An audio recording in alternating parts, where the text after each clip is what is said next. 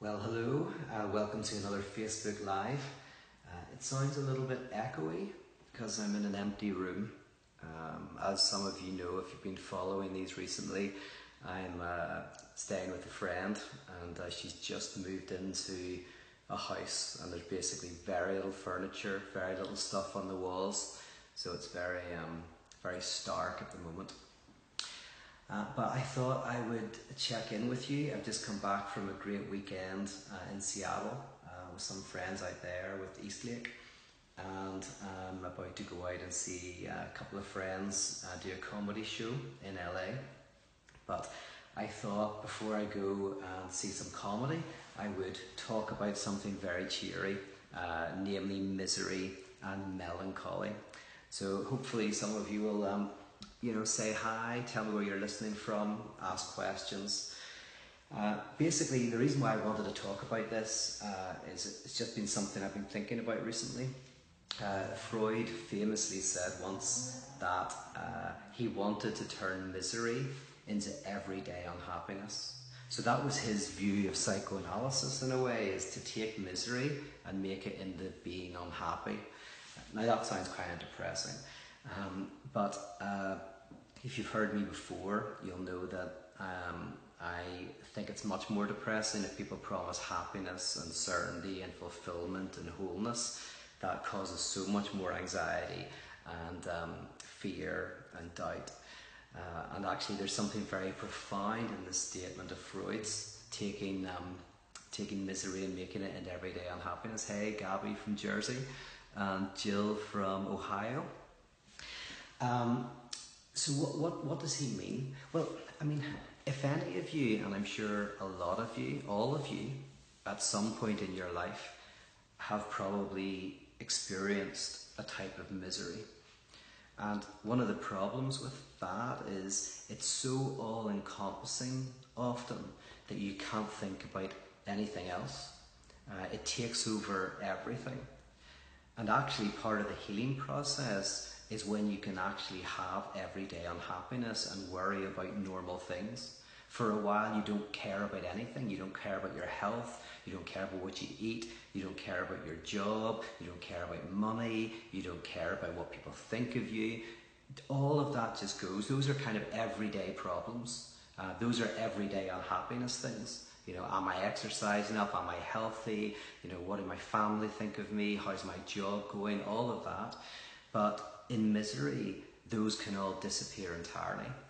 And um, if any of you have experienced this, uh, it can be a, a relief whenever you start to worry about things that are normal. it can be a sign of healing.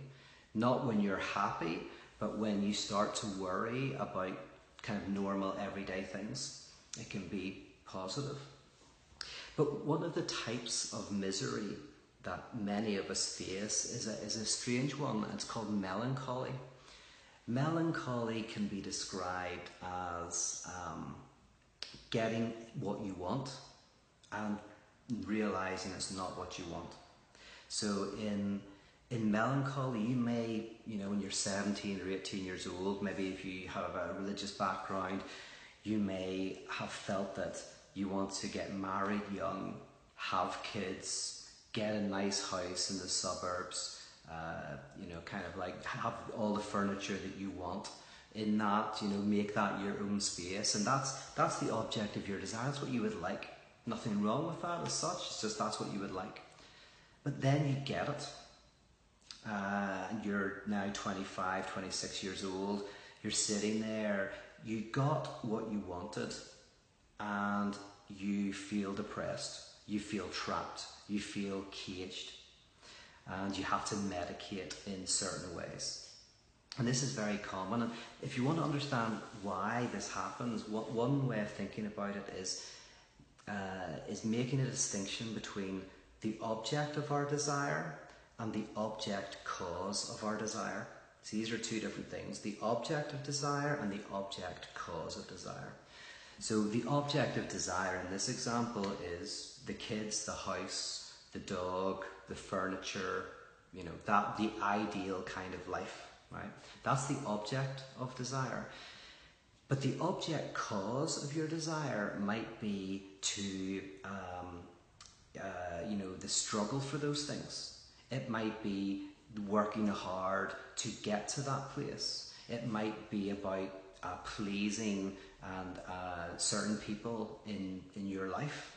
Right? That's the object cause of your desire. So, strictly speaking, melancholy is when you get the object of your desire, but you lose the object cause of your desire, right? Um, or say there's somebody who's an entrepreneur and they're trying to make money and they want to be rich. That the money is the object of desire, uh, but the struggle to get there, the love of the chase, the competition, the back and forth of the, uh, you know, if it's banking or something like that, all, that's the object cause of desire. So when the person actually gets their wealth, they feel like they've lost something, but they can't quite put their finger on what they've lost because they've actually got everything they wanted. But what they've lost is, as I say, the object cause of desire something that the psychoanalyst Lacan talks about. Um, and that's, and that, that's a, a technical definition of melancholy. Um, now, what's interesting, I guess, for us um, is if, if we experience melancholy, partly what we have to do is get back the object cause of our desire. Um, and, you know, that can be difficult, but you know, it's it maybe we think about well, what was it that that made me want these things? And the the difficulty is you've kind of got to have both. Um, you know, that you, you balance the object cause of desire and the object of desire. This plays out in sexuality, where maybe the object of your desire is to have sex with somebody. You know, you desire someone and you want to sleep with them.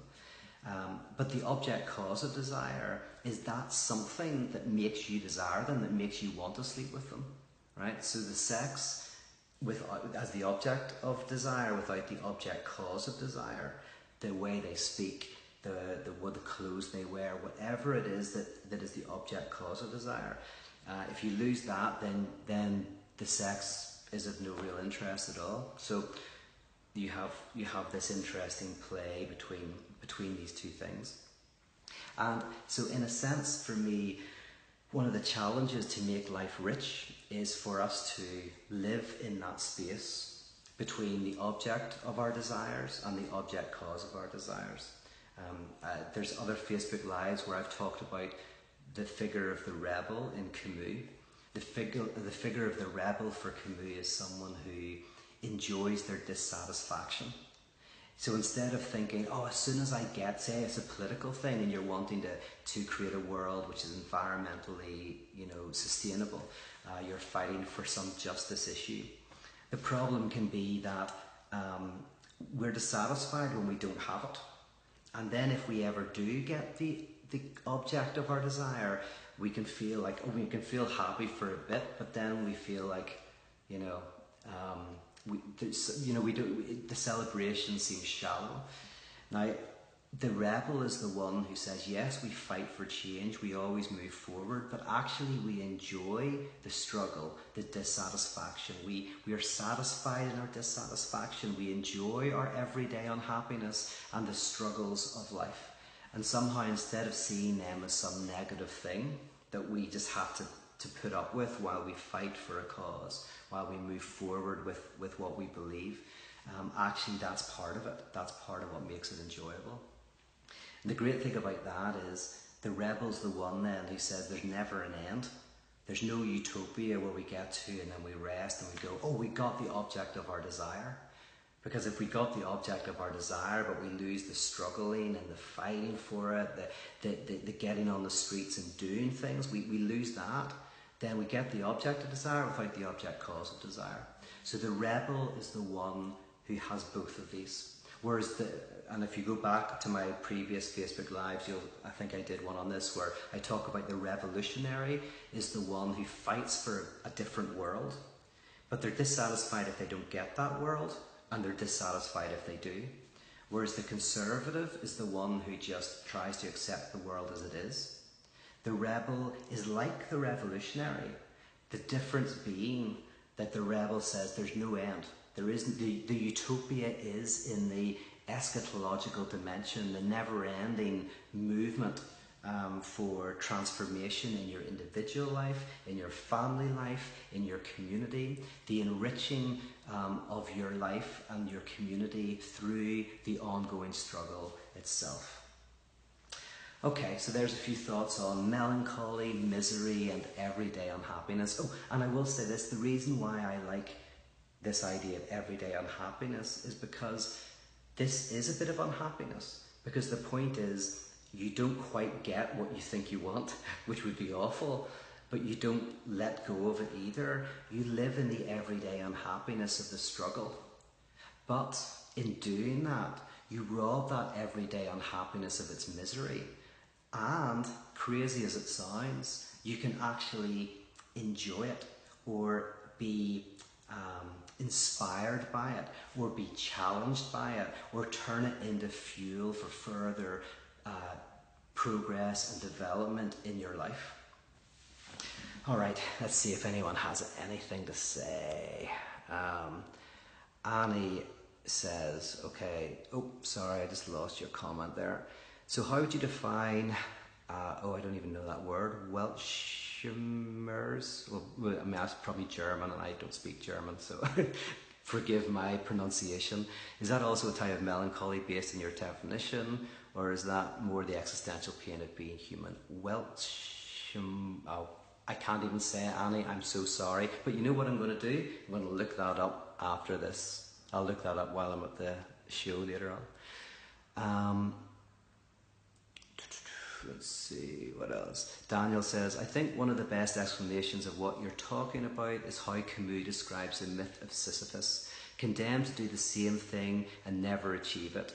But the goal is to, as he puts it, uh, and then, oh, and then, sorry, the rest of your comment cuts off. But yes, Camus, I think, is very good in this. I've been rereading Camus recently and uh, I've been really enjoying it. So Camus imagines this, uh, you know, it's a, it's a myth where Sisyphus is condemned by the gods to push a, a rock up this mountain and it rolls back down and he gives himself to the task.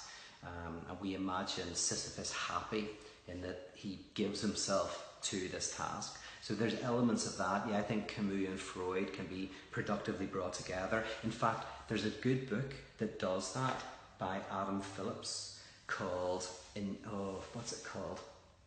In praise of the unlived life. Something like that.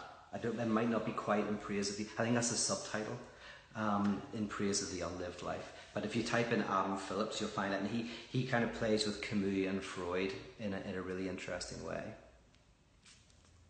Jim's asking how much for the chair. This is a good chair, actually. I like it a lot. I um I almost had there's a dog downstairs. There's a little dog. I love dogs, and uh, it's a white dog. And I'm in my uh, black polo neck, and so on this crazy chair. So I was going to have the dog, and then I would look like a kind of really crappy bad guy from a wannabe James Bond movie. Um, okay, let's see. Uh, uh, oh, um, Shauna asks, what book would you recommend as a first engagement with Lacan? Yeah, that's good. I, am one of my favourite Lacanians. Well, there's obviously Slavoj Žižek, who I really enjoy, um, challenged by, but one of my favourites is Bruce Fink. Uh, Bruce Fink is a fantastic Lacanian analyst and has written lots of books on Lacan that I think are very readable. Um, I mean, they're still you still have to work, you know, but they're they're readable. He just wrote a beautiful book on love, um, looking at Lacan and love, and he wrote two volumes of they're basically um, uh, essays and papers. That's very good, called Against Understanding. I think that's brilliant. Žižek's book, How to Read Lacan, is a great place to start as well. Uh, but yeah, I would pick up pretty much anything by Bruce Fink. Um, uh, I, th- I, just think he's a work like he translated so um, most. I think he translated all of Écrits um, into English and um, a lot of the seminars as well. So he's like a one of the kind of leading um, in the English speaking world. Uh, John says, What would you say to someone striving for success but hoping to not lose their soul in the process? Um, yeah, and I, that reminds me of kind of, kind of the death drive. The death drive is where you so get caught up in the pursuit um, that you destroy yourself. You know, you destroy your soul, you destroy your body, you give yourself a heart attack, you do that, which I, I think is very connected to striving for perfection. There's something unconsciously in you striving for this thing that will fill you. That's what the rebel is the one who realizes there's nothing that will do that. And so they break the power of that obsessive striving. Um, I, I, I, don't know if there's something in this, but um, the perverse structure in psychoanalysis can be seen as the one where the person is so obsessed with the object cause of desire that the object of desire begins to disappear. So somebody, you know, you, you want to sleep with somebody, but actually, no, you're obsessed with the little detail, the fetish, basically fetishism. You're obsessed with the object cause of desire, and the object of desire vanishes away. So in, in a way, I suppose the person who's a you know a business person who's like striving, striving, striving, but not actually caring about the object of desire at all is kind of a perverse structure where you're obsessed with the object cause and not the object. Um, I'm just thinking of that off the top of my head, so uh, that could be all wrong. Um, but because the other thing I'm thinking about is what I explore in my book, The Idolatry of God, where um, I look at how this striving can simply be an attempt by us to find wholeness and completeness um, and uh, ultimately be destructive. But that's, that's an obsession with the object.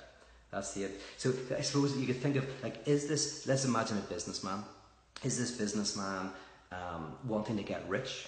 And so he's striving to get rich. Well he, he has got this object and he's like oh, he's going going going for it. Or is this business person just obsessed with the struggle itself and doesn't care about the money at all? Um, can, kind of like almost like a miser or something you know doesn't use the money doesn't do anything with the money is just obsessed with the object cause of desire um, and that causes all kind of problems. So um, yeah, yeah, uh, there's this interesting space of accepting the in between. Um, and by the way, I'm, you know that like um, I think if we're striving for money, it's not really a very good object to be striving for. You know, I, I more want to apply this stuff to the realm of like uh, politics. Uh, I think it's much more interesting there to think about what it means to be a political activist um, using this kind of framework. Okay, let's see, maybe one more. Uh, Andrew says, What if the melancholy is calling out the illegitimacy of your desire? Um, the illegitimacy of your desire, melancholy. Um, I don't know, because of the way I define melancholy, which is you get the object of your desire. And it's not me, I think that's the Freudian way of thinking about it. You get the object of your desire, but you lose the object cause of your desire. Um, uh, yeah, well, in, in that sense, yeah, Andrew, you're right. Um, it, melancholy kind of does expose the problem with getting what we want. It exposes the illegitimacy of that entire approach. Yeah, no, I, I, I, I think I'm tracking with you. That's very much what I argue. That's why, you know, I, in many of my talks um, and in many of my books, I've talked about the horror of getting what you want.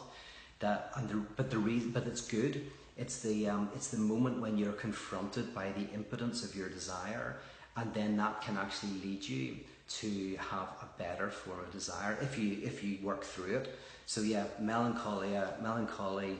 Um, if if you embrace it, if you start to look at it, if you let it guide you, if you ask why why it's there, it can be your guide, absolutely. The problem is if we don't do that, you know, we just stay in melancholy. But if we do look at that, um, uh, yes, it, it, it exposes something problematic. Um, yeah. Okay, listen, thank you very much. People have been tuning in there. Um, I usually do these in the morning. I don't know whether it's, it's I get more people at night or less people at night. But um, keep tuning in. I've got a few more Facebook lives I want to do in the next few days, and um, so I'm gonna I'm gonna try and do that. Um, but in the meantime, wherever you are in the world, I hope you're doing well. I hope you're not in misery. I hope you're not in melancholia. We're all there at times. I've been there, you know, so that's I may be there again. Um, so hope you know, take care of yourselves. Thanks for checking in, and I'll uh, I'll talk to you again soon.